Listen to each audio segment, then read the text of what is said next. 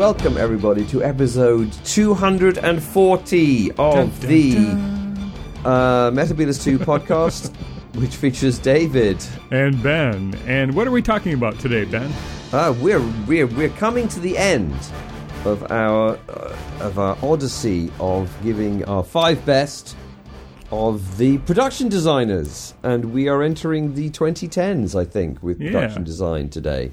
So it'll be seven more years before we can, or well, six more years before we can even talk about the 2020s. So this is this is it. This is This your is it. fix. yep, yep, it's over, everyone. It's over. Our final Um, final look at set designs, well, production designs, I guess. The the big Yeah, picture, production. the the executive, the producer level design. Yeah, wow, what should all this look like, man? Yeah, exactly, Mm-hmm. Yeah, that guy. yeah. Yeah. The big picture, the The visionary. big- the visionary. He only he or she can see that far into the future, and it's a he. Spoiler It's alert. been a he, yeah. It's been a he in modern Who. For, we've only had a few production designers since the show returned in 2005. The Yeah. first five series, a classic RTD era, and then the first year of Moffat with Edward Thomas, and then Michael Pickwoad Mr. Pickwoad. took over from him, and then with uh, Chibnall and Jodie Whittaker, Arwel Wyn Jones came on board for series 11, and then wrapping up most recently, and with series 12 onwards, was uh, David Shurmer.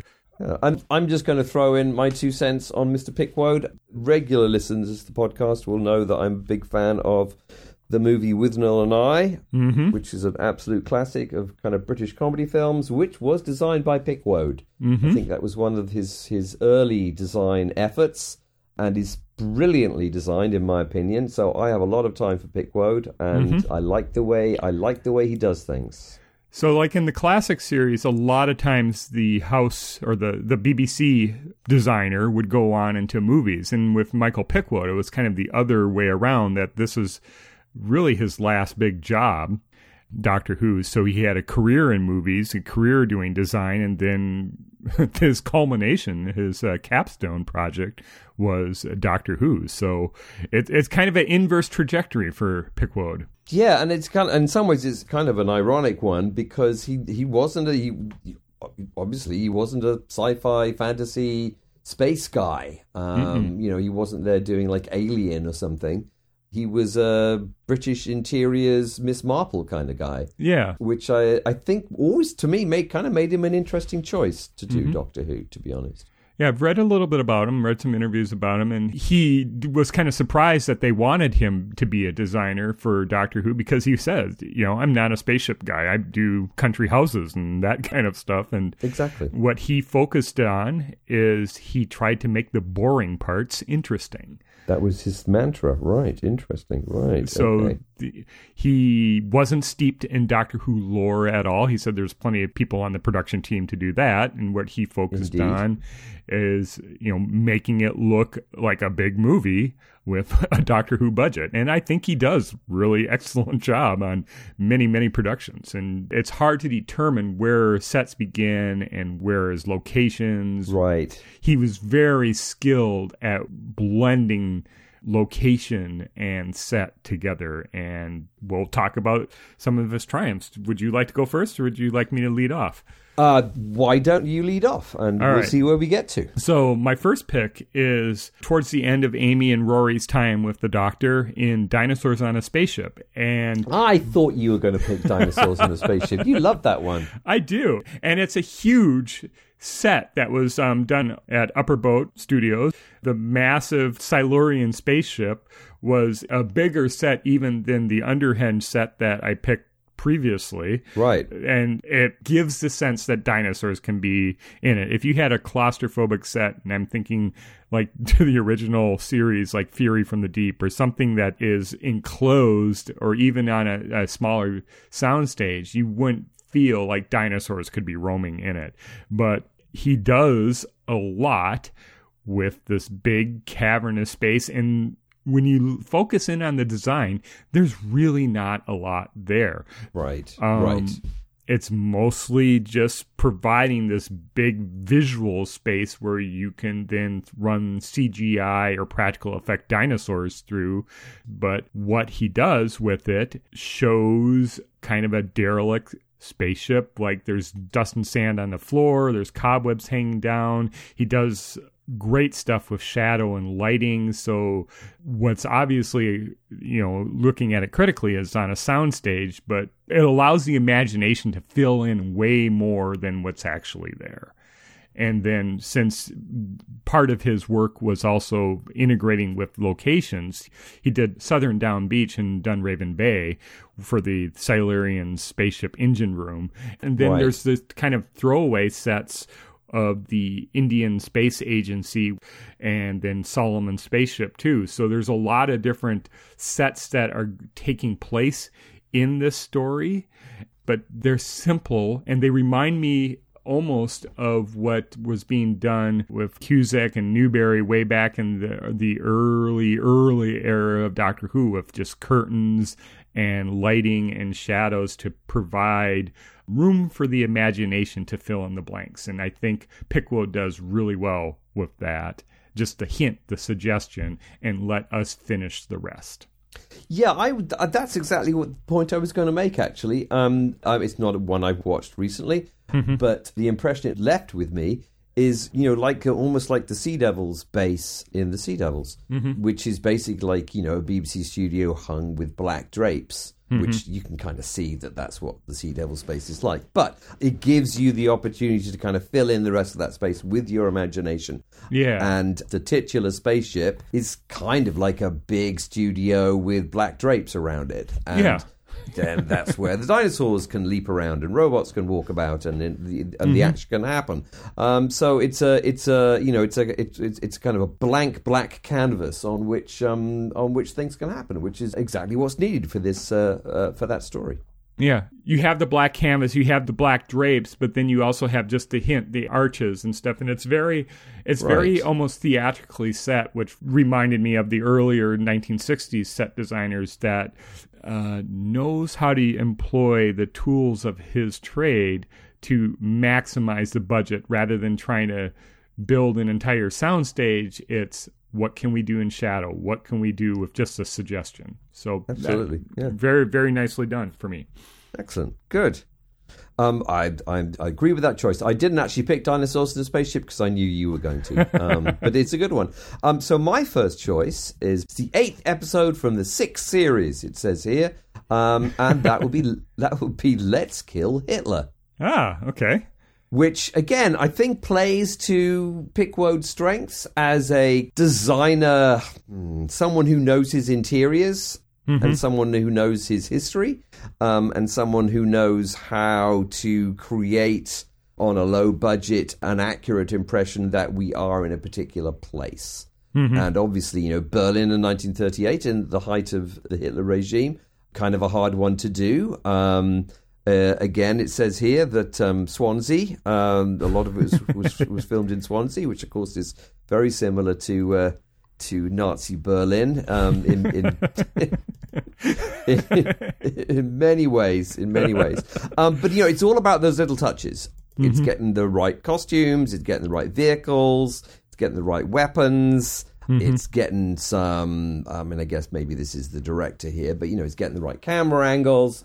It's assembling everything so that you can sell the notion that we are in a place that we quite patently cannot be. You know, this is a time travel show. Um, it is about time travel, but time travel isn't real. And not only are we not in 1938 Berlin, we're not in Berlin either.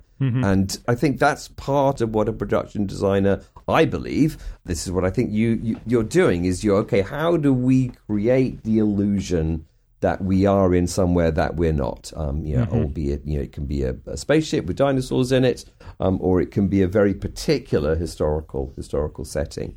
I understand that the only real set they built for this was Hitler's office.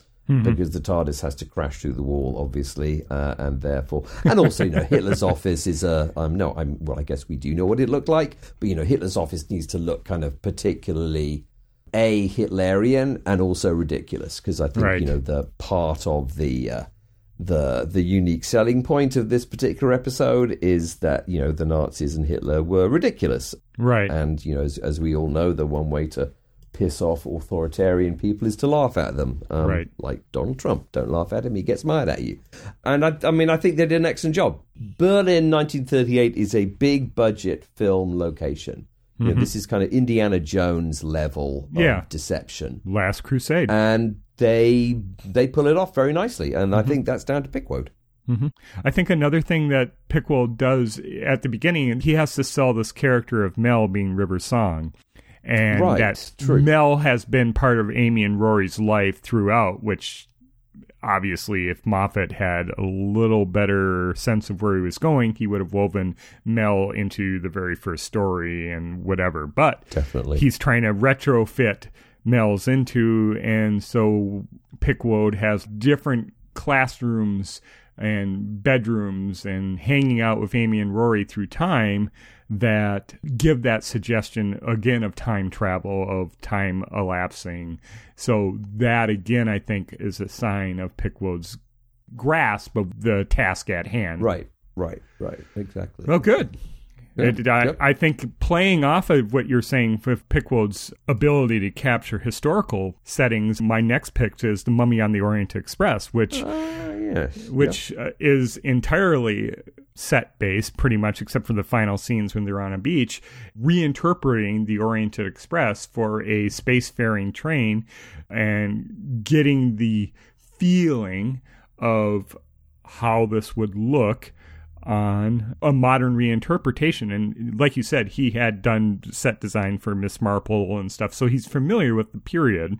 Right. Orient Express being a Poirot story, but he gives different angles or different ways of filming this so he can film through a window. He can film lengthwise through a carriage. He can film get us like if the roof of the carriage wasn't even there and looking down he has many different ways of providing the director and the um, dp to make this visually interesting beyond just we're in a rail car where we have to look just lengthwise. So he provides areas of interest, visual interest, the boring parts, to allow the director of photography to make these shots look glamorous and and you can tell just the details by like the lights hanging from the ceiling or what's the artwork that's on the walls.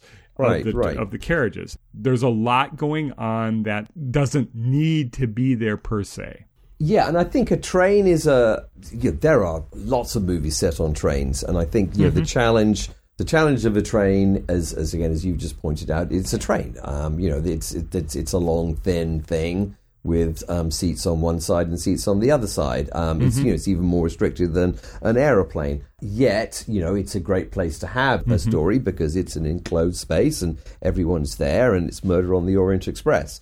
So ensuring that the set is flexible enough so that you can get the shots that you need. I think in some ways with, with a bigger budget production, the more money you have, the easier it gets, like most things. Um, and to be able to, you know, work with that claustrophobia that is the train carriage on a kind of BBC budget, again, Pickwoad can do the can do the job. hmm I guess the last little bit I want to call out on this, and that's kind of a cheat, is uh, his set design for the TARDIS console, which was introduced with Matt Smith, but I think it works so much better with Capaldi because he added roundel elements, he added bookcases, he Right. lowered the lighting, they changed it more to be a blue fit. So when he invites Perkins into the TARDIS at the end, I think it kind of showcases what Pickwoad can do with trying to give visual sightlines to the directors where okay up on the galley they can film looking down there are places big enough that you can have a handheld camera to film a scene to provide visual interest and it, you see it throughout the capaldi era where directors can say, well, I want to look down at the console. I want to look up at the galley. So he's doing a lot to provide options to make things look interesting. Yeah, because essentially, you know, in some ways, the TARDIS interior, as is traditionally formulated, is not that interesting. It has detail, mm-hmm. but it is on one level. Right. You can't go up, you can't go down. But to create this impression that it's a, you know, like a country house library of some kind, to you know mm-hmm. keep on pushing the kind of Agatha Christie um, feel to this, you know, with kind of library steps and books and and um, you know a bit of brass in there. Yeah, uh, very beautifully done. Yeah, it fits in like he he added blackboards because Capaldi is the professor, and so Right, various right, stories there's blackboards in there. The whole spinning rotor at the top is evocative of the big light fixture that was in the original console room set design. It's a twist on the time rotor. He has reinterpretations of this classic in a non grotesque way, which Right. sadly that would be the console room that would come after Yeah, it, no. in my view. Yeah, no, I, I I also agree. I think that the big spider fingers are very weird. Yeah. Um, um, uh, excellent. Yep. Nope. I'm, I'm not going to disagree with that. I, I, I mean, I don't think we, either of us are going to disagree with anything here because I think he, I think Pickwoad did an excellent job. Yes. Uh, you know, to be the production designer for basically what is quite a long time on one show. Yeah. And I think in some ways it shows what a what a good show Doctor Who is because it's it's it is so versatile and so varied that as a production designer you're kind of not you're not going to get bored. Um, Every every episode is different, and every episode needs a unique design and a unique feel. I would think that the you know the challenge of doing this kind of well, certainly viewing wise week by week you know, would be kind of thrilling actually. Um, And that is segueing into my my next choice, which is from the eighth episode of the seventh series of British science fiction television series Doctor Who, um, and it's Cold War. Ah, the sub story, the Soviet Yes, sub story. Yeah, it's a base under siege. It's a submarine under siege, and it's under siege by an ice warrior. Ooh. Um, so I like submarines. I like submarine stories. You know, obviously, you know, one likes uh, you know Das Boot and um, Ice By station Zebra and uh, oh, Zebra, as you Americans call it, um, uh, and all of the uh, all of the attendant excitement of again, you know, like a railway carriage, the claustrophobia of being enclosed within a space, and within that space, there's something out to get you. Now, of course, we don't really know what the interior of a Soviet submarine kind of looked like. Um, we have an idea of what it might feel like because you know Hunt for Red October, Right. etc. Right. Yeah, you know, it's a movie location. Um, I think it's a difficult location because there's a lot of gubbins inside a, a submarine. There's a lot of levers and wires and pipes and tubes and dials and things to open other things and things to close other things and nuclear missiles and torpedoes and a bunch of Russians. Um, and everything's in Russian because it's a Russian submarine. Right. And basically, I was sort of in my mind, I was comparing this to another, slightly later, obviously, submarine set, Claustrophobia, There's Something Out to Get Us show, which was the, the recent BBC production uh, Vigil, uh, which was kind of a murder mystery set inside a British nuclear submarine, which was very, very unconvincing. um, it was clear to me that they really only had maybe three sets Right. and they would just turn them round and they, oh, it's a different bit of the submarine, Right. which I thought was odd because, of course, we know what the inside of a British submarine looks like because there are submarines and you know, there's pictures of them. So I, I just think it was uh, interesting to me that I think Doctor Who did a far better job of giving us that sense of enclosure and claustrophobia and also alienness of being inside a Russian submarine. Mm-hmm. I mean, I think it's interesting that Gatiss, the writer of this episode, decided to set it inside a Russian submarine rather than inside an American submarine or a British submarine or a French submarine or whatever submarine. Um, you know, it's it's in it's inside the submarine of the of you know the enemy. Uh, If if we're talking about 19, 1983, and you know, on a BBC budget, on a Doctor Who episode of the week budget, it feels pretty convincing to me. You know, it's dark and dially and knobby and Cyrillic and uh, works extremely well. Do you know how much of it is set and how much is, is location um, and was dressed to look like a Russian submarine? Uh, that would be an excellent question that I do not know the answer to. I actually poked around quite a lot trying to find out. Okay, w- w- was this a set? Do did they film it in the power station that they film everything in? And I really couldn't find out. Well, either way, it just shows the brilliance that Pickwoad can lead because it's very convincing that it is a Soviet submarine in the Cold War. Right. And like the Mummy on the Orient Express, it is effectively a long tube, and he provides interesting camera angles. You don't feel like the set is too big, the submarine is too big, Right. even with those different camera angles. The claustrophobia, I, if I recall correctly, from Cold War, especially with the Ice Warrior outside of his armor, had the whole alien vibe. Where Right, right. there's someone on the spaceship, someone on the submarine, something out there that can kill us, and we don't know what it is. And I think where this works really well is Pickwoad's design allows for the length. You have these long tunnel like shots of looking down the submarine down to the engine room or whatever.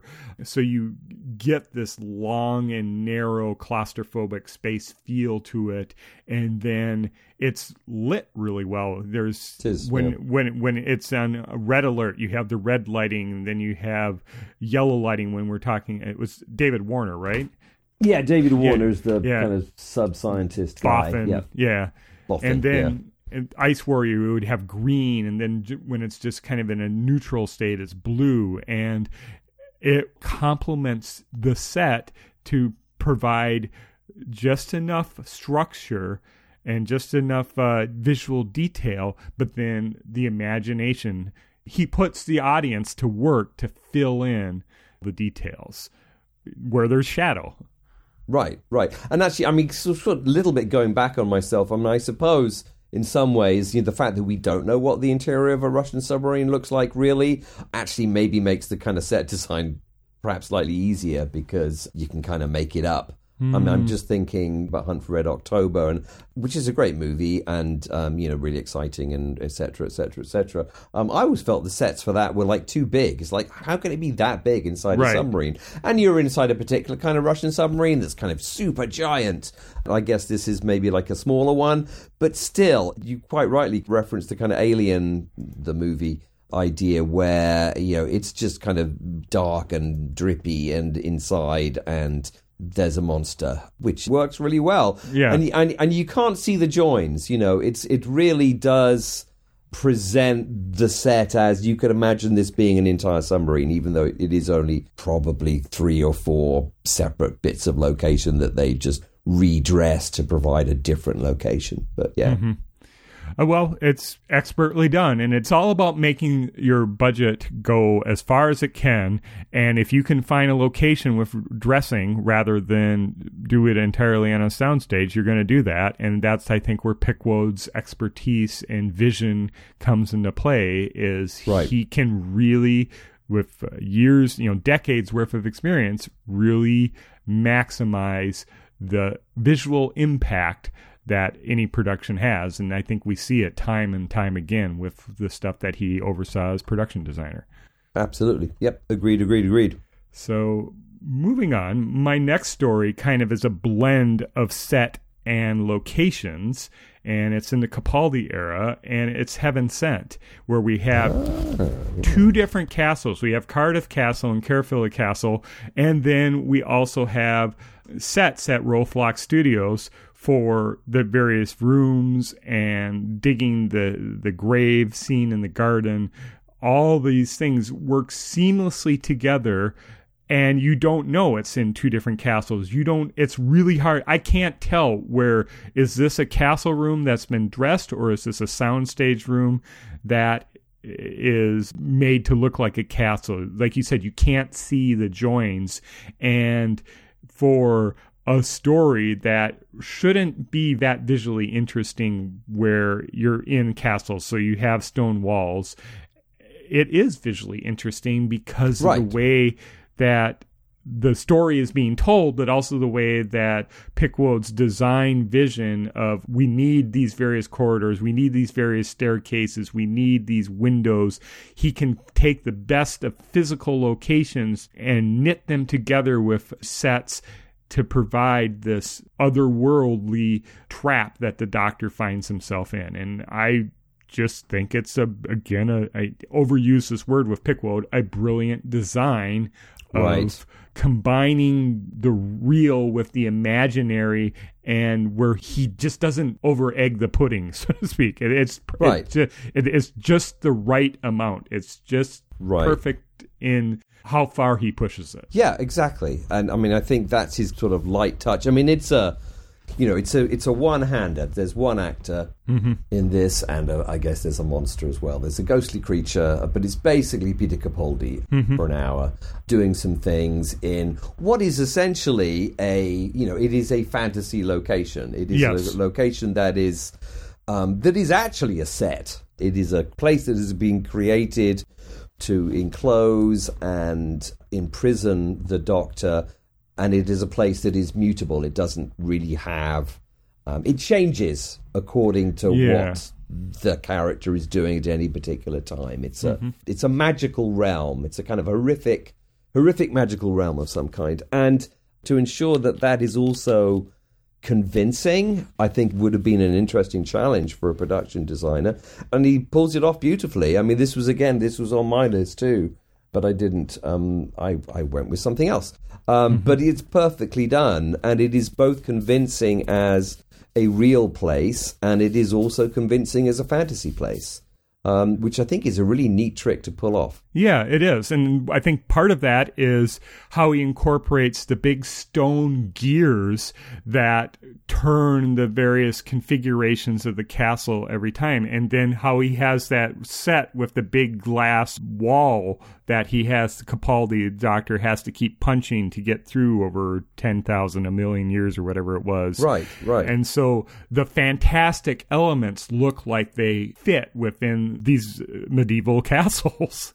Right, it, right. It all right. kind of seamlessly integrates together. And once again, with the story, his TARDIS console room design just slides seamlessly in with the story, with the narrative that Moffat is trying to tell. And it's done through lighting, through the use of blackboards. There's enough interesting camera angles that we are in, to use a Moffat word, this mind palace of Capaldi where he's trying to work out what's happening to him. So right, right. it's it's it's a nice reinterpretation on Moffat's part, but also on Pickwoad's part of the TARDIS. The console room is the Doctor's safe place. This is where he goes in to his quote mind palace to think, to work out what's happening. What is this place? What's happening here? What do I do next? And right, so right, I, right. it's it's the one it's the one constant design that you get to reuse as a designer uh, a production designer in the modern era is the console room set, and with Pickwoad's Capaldi era console room, it provides so many opportunities for reuse and different ways of telling a story, and it's again a credit to his vision. Yeah, absolutely. Agreed. Agreed.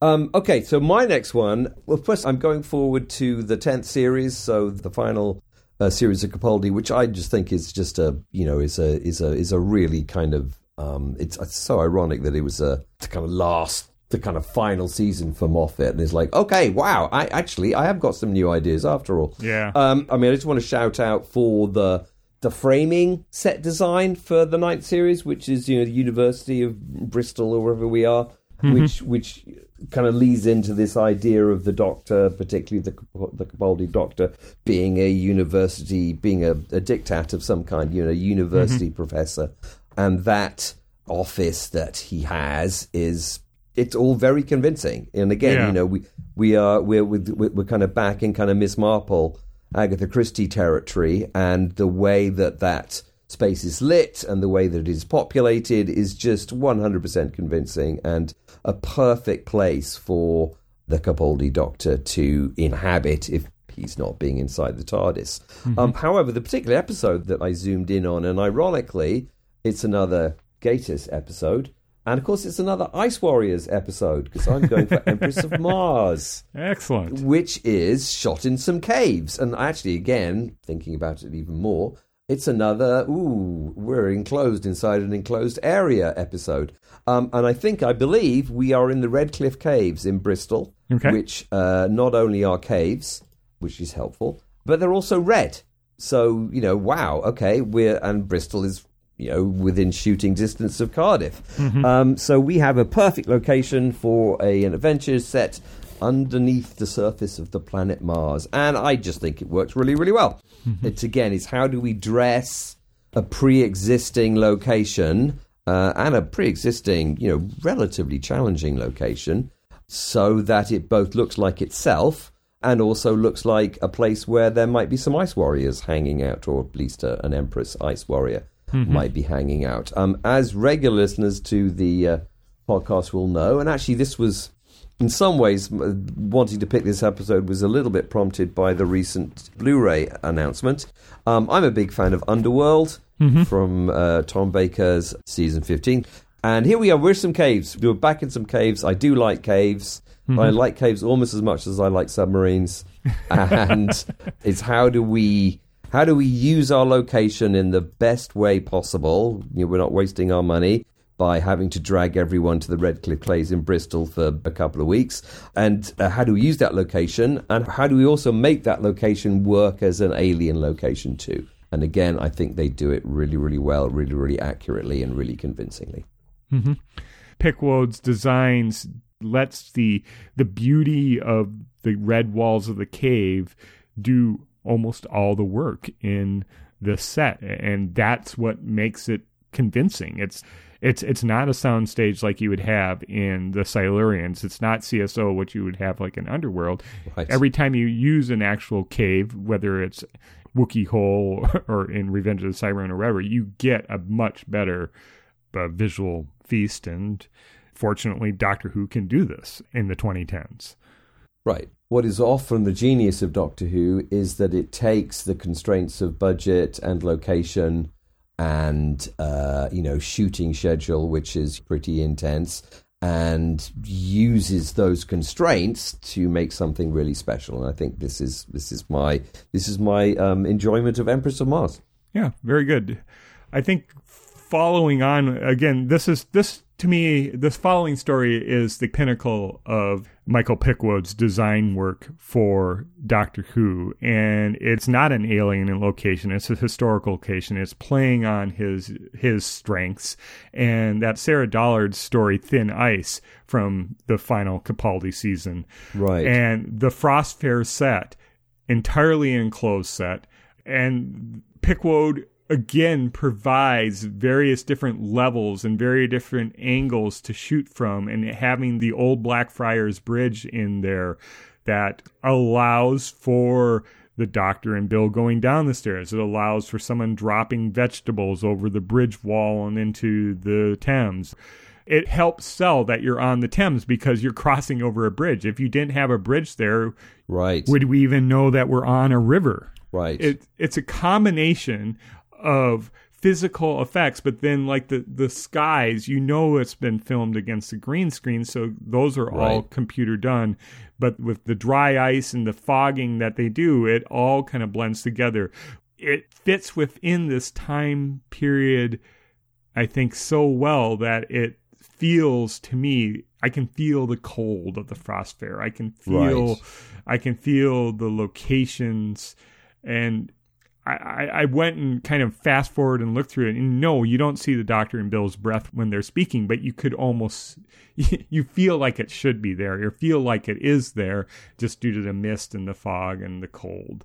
Yeah, it's about selling. It's about selling the gag mm-hmm. and creating enough visual material that you go, okay, yeah, all right, I know this isn't really 18th century London, but you know what? It might as well be because it's that good. And it's got all the kind of wintry things I think that work. Um, I mean, I guess this is maybe through having slogged through episode after episode of Game of Thrones. You know, the whole winter thing where basically they just sprayed some stuff on the ground and then there's little flakes floating in the air. Like I've done, it's winter. Um, it's that mist that really does it for me in this Yeah. um, in the in the the Frost Fair set. Yeah, yeah, yeah. Um, it, it, it both allows us to imagine that this is on the River Thames, i.e., we can't really see the rest of it, so maybe it's there, and also makes it feel really, really cold. And you can just imagine that mist coming off this icy sheet. And again, as you say, you know, with all the all the fun of the fair around it, it's it's a it's a it's a really kind of delightful set. I kind of wish that the and I'm not a big fan of that the particular episode. Um, it seems a little bit perfunctory in some kind of way. I don't like the the creature that's been under the Thames for millennia or whatever it's doing. Right, right. But I would love to to another plot to have happened in that set because that set mm-hmm. is so good. Mm-hmm. And so exciting, and you know, I kind of just want the Doctor and Bill to wander around and have a nice time at the fair. Yeah, yeah, that's that's exactly what I was thinking too. It, it would have been nice to have them enjoying themselves a little longer before the mystery of the what's underneath the ice with the lights kick in. And I think the one detail, in addition to the mist and the foggy air that sells it, is on the stonework, in the cracks, in the grooves between, in the in the joins between the blocks, there is dusting of snow. There's snow dusted on the chain ropes. There's just the little hints of snow everywhere that gives it the cold and it, it, just as someone who grew up in Minnesota, I know what just outside. About to say that exactly. Yeah. Yeah, I know what outside in the winter looks like, and this looks like outside in the winter. And this is this I think is interesting. Because of course, you know, growing up in Great Britain, as I'm going to assume Michael Pickwoad did, mm-hmm. you don't know what snow looks like because it barely basically doesn't snow that much. Mm-hmm. But, you know, and I've spent a good proportion of my life now in Minnesota, like where you grew up. Yep. And yeah, you know, it looks a particular way. Um, and it isn't just about spraying a bunch of a bunch of white paper goo on the ground and like saying, no. okay, that's probably snow. It's a whole it's a whole vibe, as as I think the kids say nowadays. And you've got to pay attention to the every bit of that vibe and pick out what are the key parts and make sure you address those. And things like the mist, things about thinking, well, how does snow settle? How does frost settle on a surface? Just perfect. Very, very well done. Yeah, indeed. Thank you. Well, exactly. Um, right. Um, so my um, my next choice for our spin through design is again from the, that final Capaldi season, and I'm gonna do uh, World Enough and Time. Ooh, yeah. Yeah, yeah. Which is a great episode. Um, I think mm-hmm. that's absolutely in in in incontrovertible, whatever the word is. Um, not something that could be argued against. It is a great episode. Um, it is obviously it takes its cue from a uh, from a big finish, but kind of builds on that. It has quite a lot of different sets. Um, you have various kinds of spaceship. You have a cabin in the woods, kind of. Uh, you have a creepy evil hospital, um, right. um, which is kind of also on the spaceship, and you have a re- you know you have a dynamite opening, which kind of feel that Moffat was like, okay, I'm just going to do that, and then I'm going to work out what the story is after mm-hmm. that happens. Um, uh, so, spoiler alert: a dynamite opening, which you know just draws you into the story, and the sets support the story all the way through. There are a lot of different locations, and it all fits together very well. And the locations neither outweigh the action nor do they fail to support the action. They don't undermine the action by being too much and they support and they don't you know then they provide enough support of the action to make you believe that this is really going on and uh, just very very finely judged and kind of beautifully done and as i said it's great production design mm-hmm. Well, the creepy hospital, I think, deserves a special call out because it's a horror it, hospital. It shows what he does. Again, it's he shows just enough to give you the impression of where you are and then lets your imagination fill in where the shadows are. Right, right. He's using all the tricks that he's learned over the years to really make this more horrific than it actually is. The use of shadow is uh, is phenomenal in this particular episode of uh, Doctor Who. Yep, absolutely. And um, I just uh, actually think when you when you were talking about creepy hospitals, we recently enjoyed watching Last of Us, um, which spoiler alert ends up in a creepy hospital. And uh, that's how you do a creepy hospital. Uh, you know, it's dark. Mm-hmm. That's what makes a creepy hospital creepy is it well this is not what a hospital should be like. And again i'm just keep on repeating myself just perfectly judged by mr pickwoad just enough to give you what you need to sell the gag which is doctor who is a thing that's really happening. And um, yeah like it very much. Yep Super. All right, for my final story, I'm going to say I've said goodbye to Michael Pickwoad, and I'm going going with our Welshman here for. Arwel Wyn Jones. Uh, I'm not a particular fan of the story, but I do like this set a lot, and that is the set for the Tsuranga conundrum. Oh, interesting choice. Okay. This to me shows that Jones could design or had vision. The, on, on the Tsuranga, the quad zone rescue craft, I said at the time that I would have rather had the console room, the control room of this rescue craft, of the Tsuranga, be Jodie Whittaker's console room. All right, right. It's all white. It's a clean, sleek design, not unlike the Heart of Gold from the Hitchhiker's Guide to the Galaxy.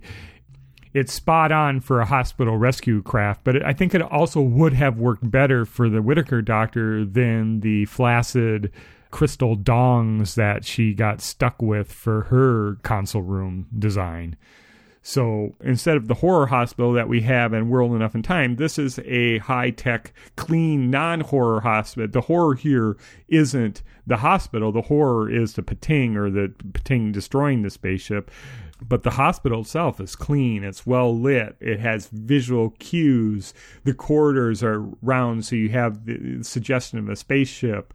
And then, like the antimatter room, it, it's very a simple design where it's just a, a, a, a plinth with uh, antimatter coil, you know, right, uh, um, sci-fi technobabble, effectively.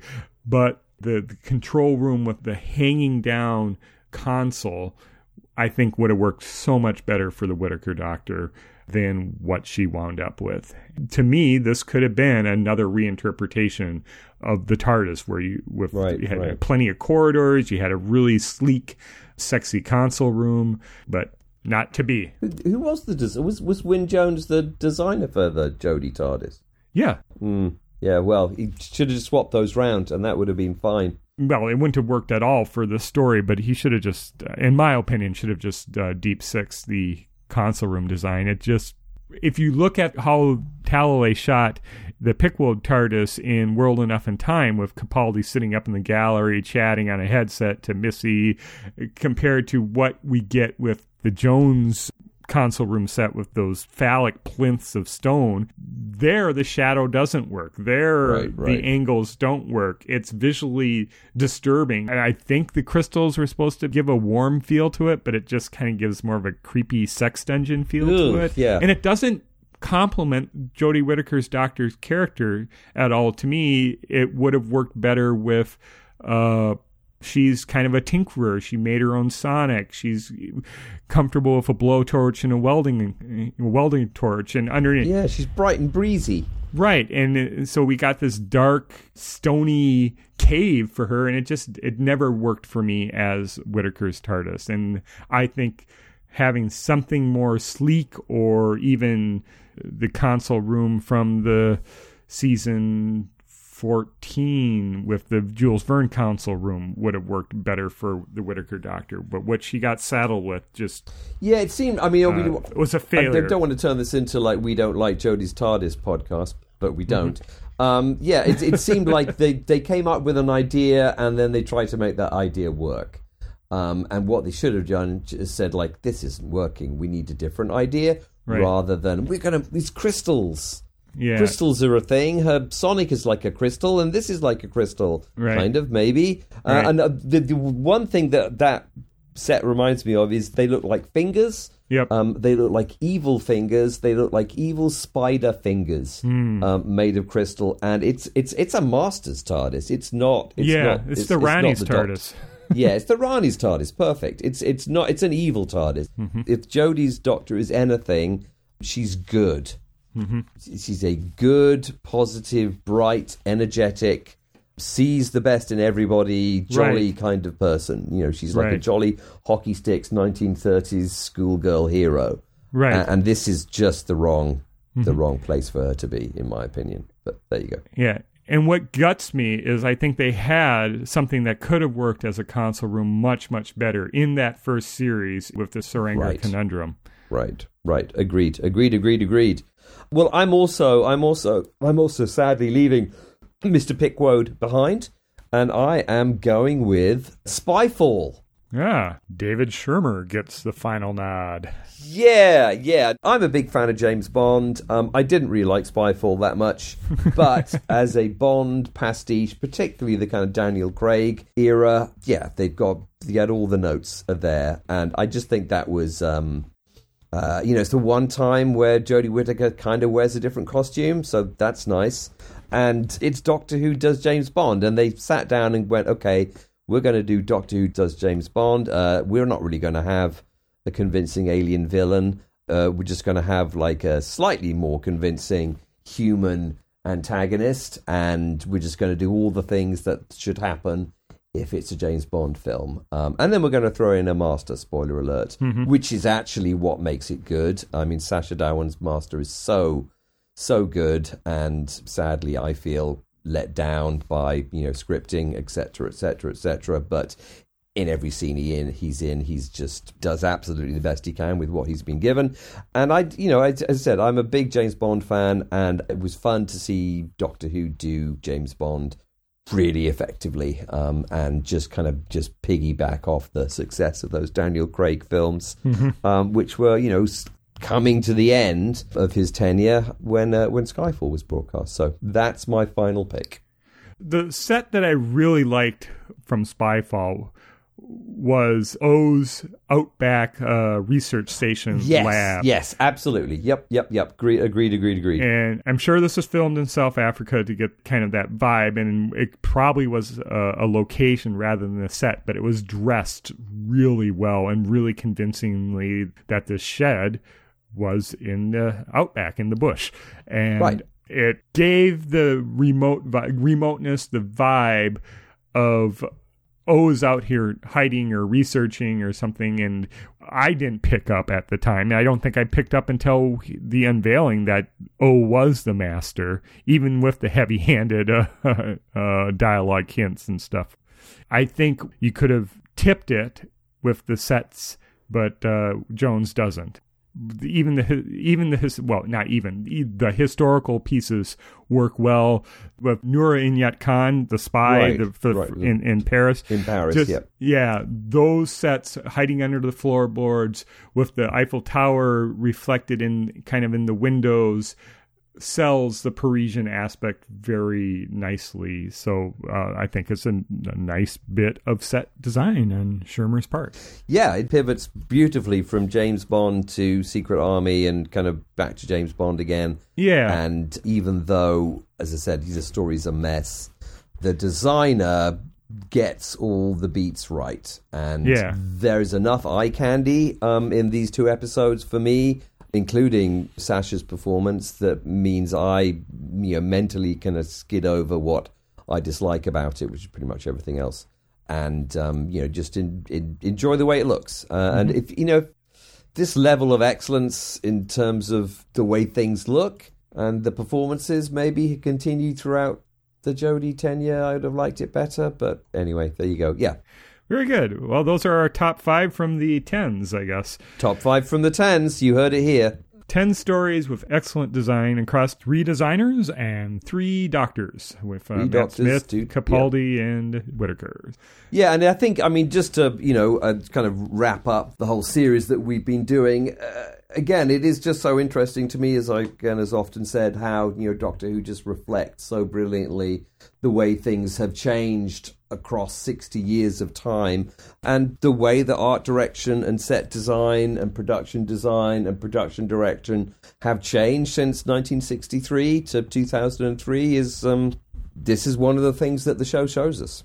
Yep definitely and it makes sense why the industry moved into an executive level producer effectively for the visual all visual aspects of the production because right, right. early on we saw when the sets when the costumes when lighting etc all work together that is when doctor who really shined in the classic right. era And I don't think we have Duff sets and Duff designs in the modern era. It, it, things are more hits than misses, and it's Right. it's harder it's harder to separate out what is really spectacular because the level of quality has just been raised significantly since the show's return in 2005.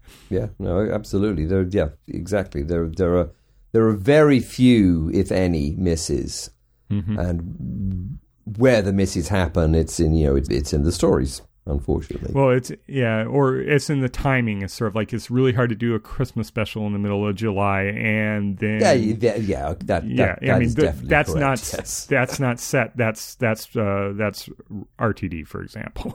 yeah, that's just geography. Yeah, exactly. Like what, it's the summer. Um, so yeah. anyway, yeah. So it's not. It doesn't come down to production design. It comes down to well, what do you expect me to do here?